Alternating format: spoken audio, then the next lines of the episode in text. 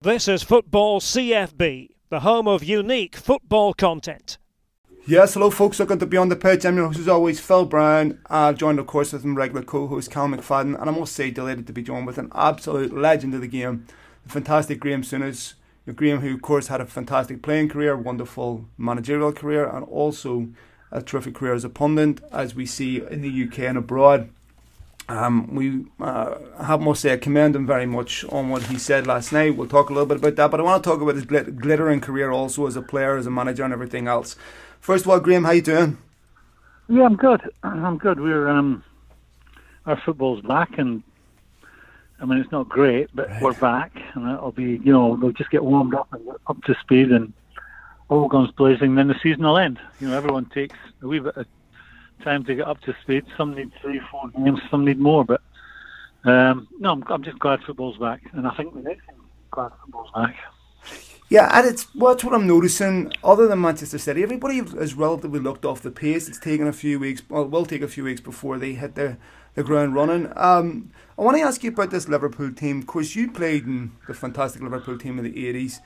Liverpool will win the league. How does this Liverpool team compare to the Liverpool team that you played in? Well, I think they're fabulous. I mean, the consistency levels last year just missed out last year on the league, and they've taken that on this year, and they're going to win it, obviously. Um, they've been sensational. How does it compare?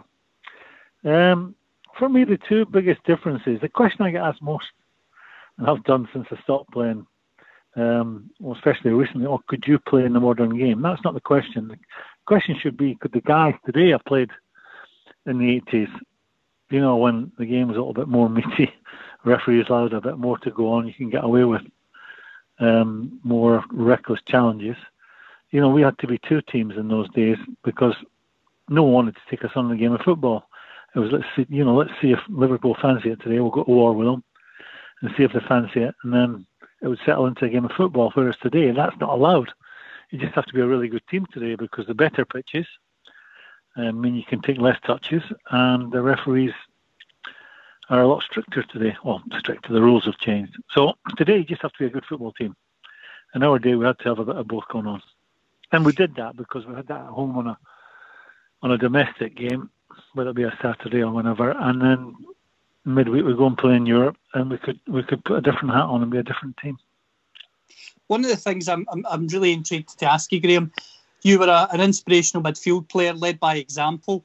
You look at the Merseyside derby at the weekend and it was quite flat and understandably so considering the circumstances. How would you have coped playing behind closed doors considering the style of your game?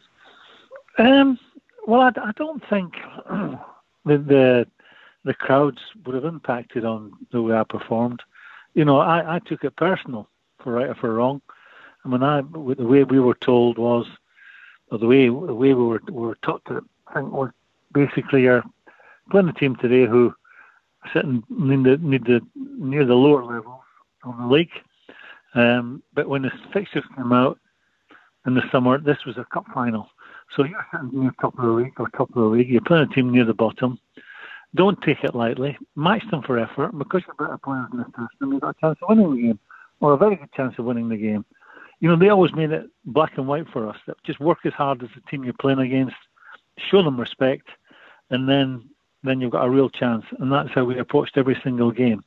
For me personally, and when you think of football, in the centre of midfield, okay, other midfield players may say the same, but certainly centre of midfield, it's the only position you play you can play where you're in direct opposition to someone who's trying to do the exact same job. You know, a central midfield player plays a central midfield player, a right-sided midfield player generally plays against a left-sided midfield player and did a, a left back. Centre forward plays against a centre half. So I always took it personal, and you know, I, I, I you know, I would be very angry if I wasn't, if I felt I wasn't coming out on top. And that's why I say that playing in front of no crowds wouldn't bother me.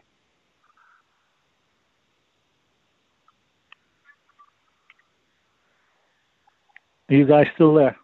Yeah, I'm still here. I, I don't know what's happened to Phil. He's gone. I'll just continue on. Um, one of the other things, Graham, that we're really interested in talking to you about last night on Sky, you were very honest and open with your comments about racism and that in the director's stance uh, you maybe now, well, not, not maybe, now you definitely would have challenged certain views at the time. Something that intrigues me is the attitude of yourself last night. I found it totally refreshing when you consider your generation and the, the upbringing you had, completely different to what so many um, experience now. Just describe the, the, the, transition in society because understand from, from your point of view. I know last year you attended the Brighton Pride, and that was a big thing that you educated yourself about. Is the, the attitude to Black Lives Matter something similar? Yeah, I mean, I'm, my attitude to life is you never stop learning. You know, um, and when you when you relate that to football, you know, people come on the scene they get great reviews, and after two or three seasons, I think they know all the answers, and they stop they stop wanting to turn up and learn something, and that's when they start going backwards. And I've never had, I've never, thankfully, I've never had that attitude.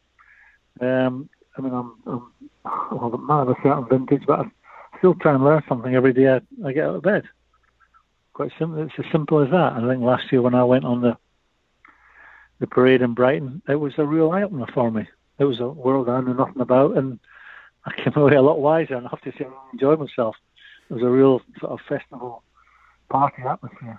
And it was sun was a great day in Brighton. Um, We're having a little bit of trouble with your phone, so I might want to reconnect because I don't want to lose this audio. If it cuts out again, I'll reconnect with you. One of the things that I want to bring up because uh, I grew up in Belfast, and um, I, am in my forties, something that's always missed in the analysis is you took a very, very brave step at Rangers to sign a Catholic. I remember what that was like. I was in Belfast at the time. I was a young man. I remember the reaction of a lot of my friends were Rangers fans. I had a lot of Celtic fan friends too. And I remember how brave a step that was. It's easy to forget what that what what, what you did at that time. Um, looking back on that, um, do you feel that you don't get the credit you deserve for that? I, I don't want. I'm proud of what I did. I'm not looking for any credit. I mean, I I was like every other person. There wasn't many before me that that had a job as the manager of Glasgow Rangers. And the second, third question in in the press conference on the very first day was, "Would you sign a Catholic?" And when I said yes, I would, you know, half the room sort of rolled their eyes and looked to the ceiling. But I meant it. Yeah. And then a few years later, we got the chance to sign Maurice Johnston. Uh, I originally went had Ray Houghton he he he he um, was up for it, and then he changed his mind. Then John Collins, similarly, he fancied it, and then he thought about it, and then Maurice came along. He was he was really up for it. Um, listen, I'm from you're you're you're from Belfast. I know mm-hmm. how divided that place, mm-hmm. that great, and it is a great city. I've been there a couple of times in the Thank last you. year, um, and it has changed. I I know how divided that can be or has yep. been. Um, I'm from Edinburgh, mm-hmm. um, which is very different to Glasgow in the west of Scotland. And I, I came from a house where, you know, it didn't matter what religion you were. If, if you're a good guy or a bad guy, that's all that mattered. And I had great, great parents who, who you know that they that was the way they lived their lives, and there was never, never any thing about Catholics and Protestants in my world. And to the point where I used to walk to school most days with a guy called Peter Marinello, who played for Hibs and then after that went to Arsenal. And we'd walk to school together. I'd go to my school. I'd, I'd say, I'll see you later. He'd walk around the corner and go to his school, St. Joseph's, which was a Catholic school. And then on the way home, I'd wait for him and walk back home together to a prefab. We lived in prefab surrounding the school playing field. So it was never, it was never my world. At the time, when I was manager of Rangers on the first day, you know, they're basically saying to me, as I was, oh, you're married to a Catholic girl, you've got children being Christian Catholics, but you can't work with them. Well, that, that was, that was um, you know, I didn't go out of my way to sign a Catholic. I, I, if the right one came along, and I think the three players I've mentioned, if I'd got Ray Houghton or John Collins or Maurice or all three of them, Rangers would have been a better football team. And that was a, that was the, the only, that was the only thing I was thinking of. Are they good enough? Will they make us better?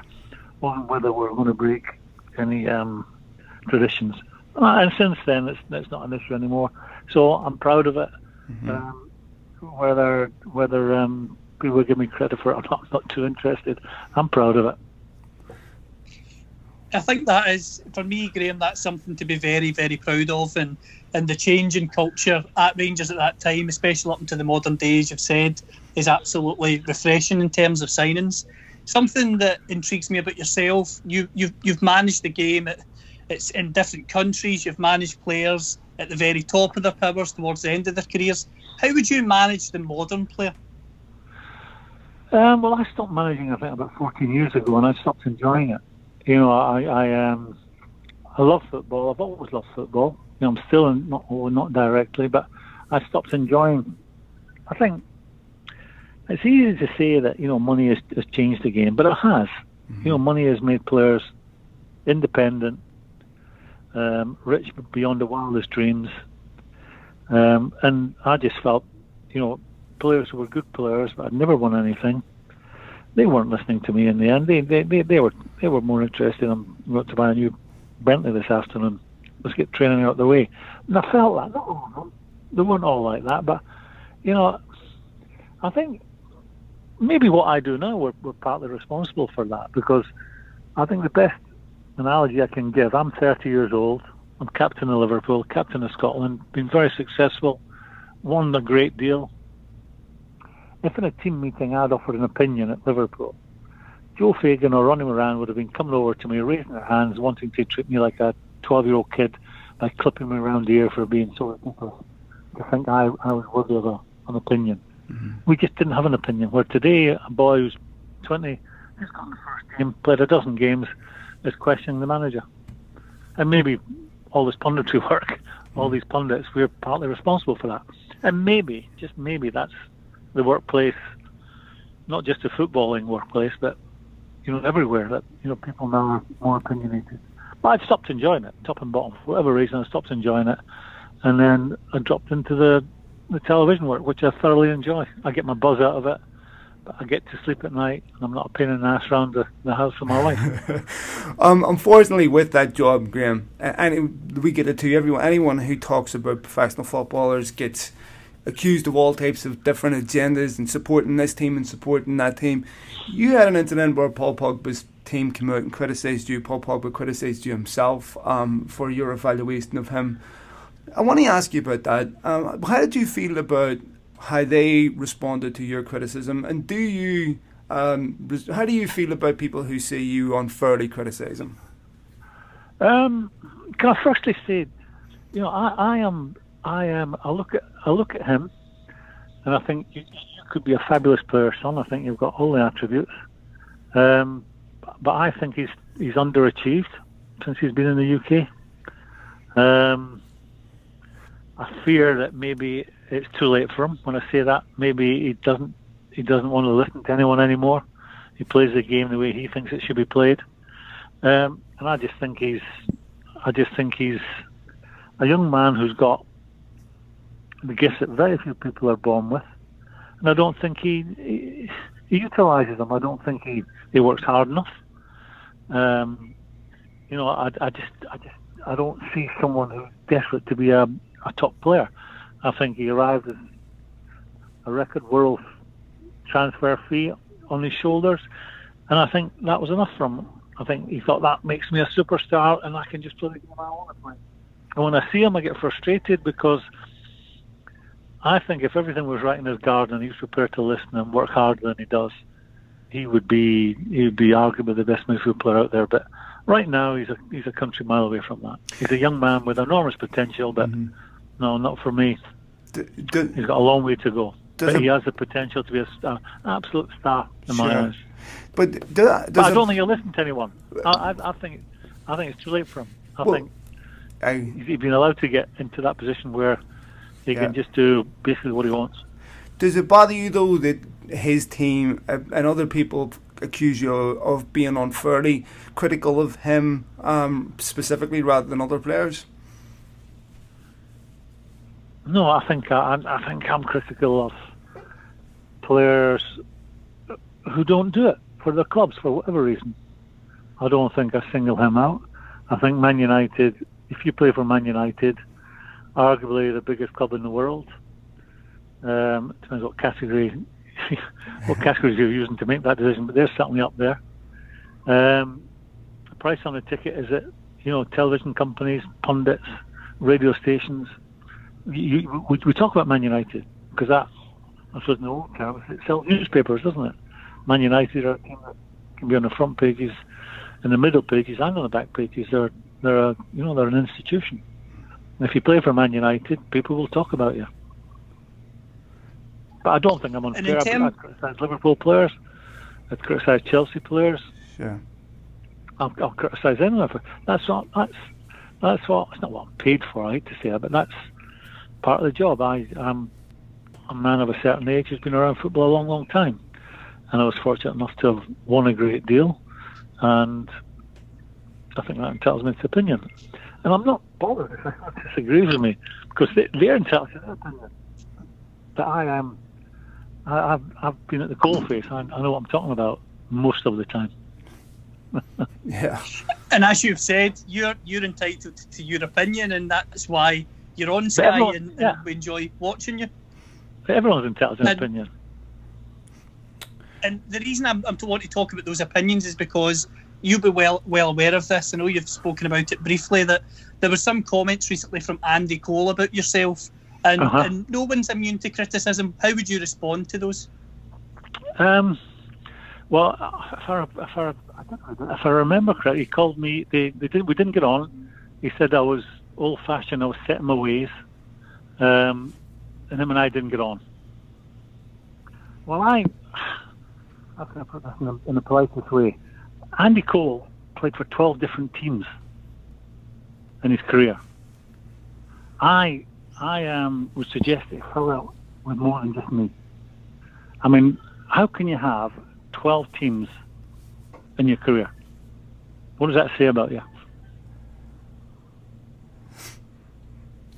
Yeah, well, I mean, you're you're a better place to make that evaluation No, than me, no. Graham. I mean, when I played, I started at Tottenham, then I went to Middlesbrough, Liverpool, Sampdoria. I had four teams. Yeah. And, and, and every one of them, it was my choice to leave. Yeah. I think if you have 12 teams, people want to show you the door. Um, you know, they're not wanting to hang around for a reason. So that that'd be the way I'd respond to that question. Of course, I I I um I in the job I do now, I get after people when I think he's talented, he could do a lot more.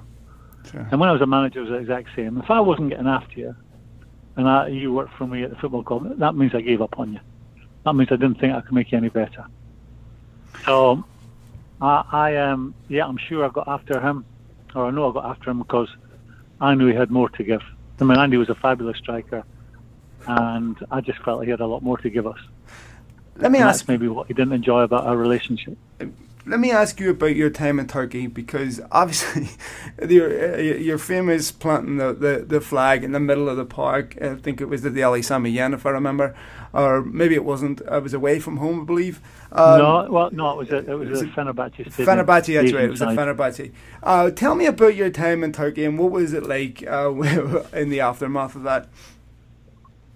Well, I I, I only did a, a year there. I mean, the way it works over there, I think it's the the board get elected. I think it's a, for a three-year term or a four-year term. And when I got the job, they, they, they were in their last year. The board were in their last year, so we can we can only offer you a year. But if we get re-elected, we'll give you another couple of years. So it went well. Um, but unfortunately, they didn't get re-elected. And then whoever was getting the job after me was walking into a new situation they had the nucleus of the Turkish team that got to the semi-finals of the World Cup in Japan and Korea. A few years later, you know, some super players. But my year there was it was exciting. It was very different. You know, living in Istanbul. I mean, people say Istanbul is London on steroids. It's a hell of a city, mm-hmm. and anyone, anyone if you get a chance to go there, pay it a visit. It really is. Historically, it's it was the centre of the world for centuries, and there's so much to if you're into history, there's so much there to see Yeah. and discover. But and the Turkish people are fabulous. You know, I felt I was made at home. The the, the flag incident was, was basically when I went there, Fenerbahce, like Galatasaray's big rivals, one of their vice presidents sort of questioned Galatasaray's wisdom in signing me as their coach. And they said, what are Galatasaray doing signing a cripple? And he was referring to the open heart surgery Yes. I'd had a couple of years before. So nine months later, we're in the stadium. It's a cup final, two-legged cup final.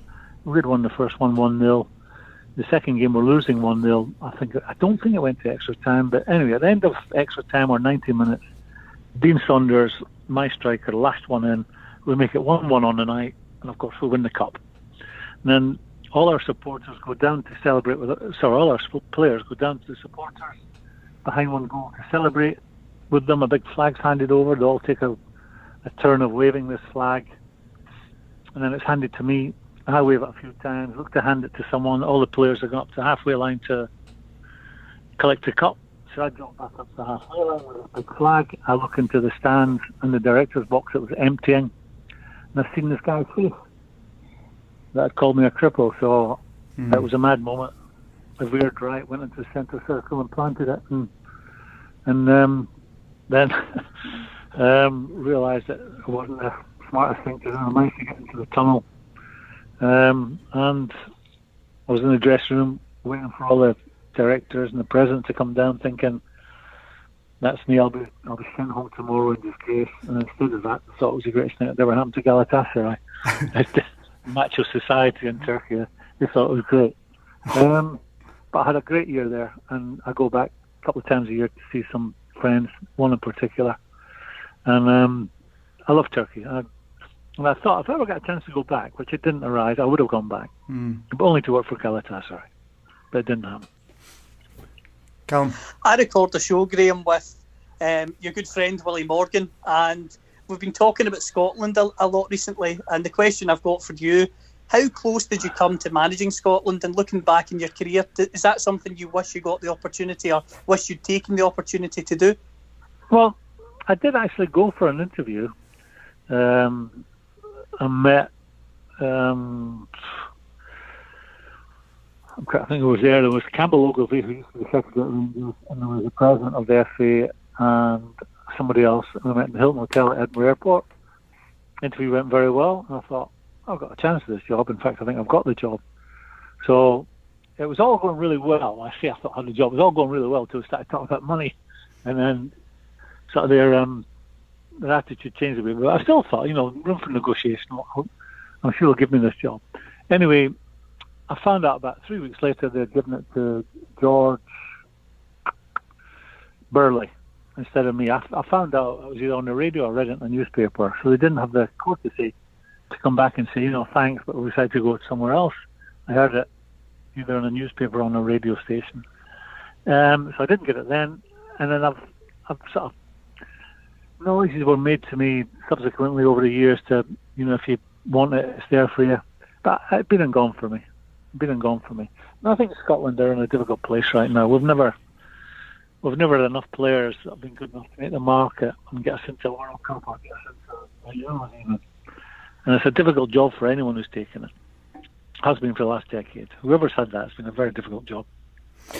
Yeah, it sure has been. Graham, listen, I would love to get you back sometime. Your phone was cutting out a couple of times there, which uh, I wish I could get you back and redo this. But thank you so much for taking the time to join us. Absolutely eye opening, some fantastic answers, and honest as always. And appreciate you examining your views and being honest last night on television. I think that's all we can ask. People start asking themselves, how can we be better people?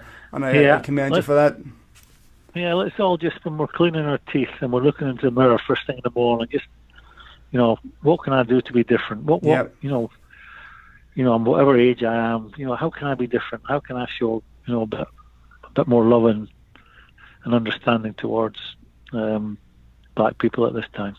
I commend you for that. I, as I live out in Los Angeles here, so um, the social injustices that we witness here really are quite sad. And uh, I also, and many others, have to examine how we can be better people and, and, and make sure this is a fair and just world. Um, Graham, thank you so much for doing this. I really would love to get you back sometime. And uh, Yeah, anytime. Give me a shout when you're ready. Thank you so much, Graham. I appreciate you. it, pal. Cheers. All right. Cheers, guys. See ya. Bye bye.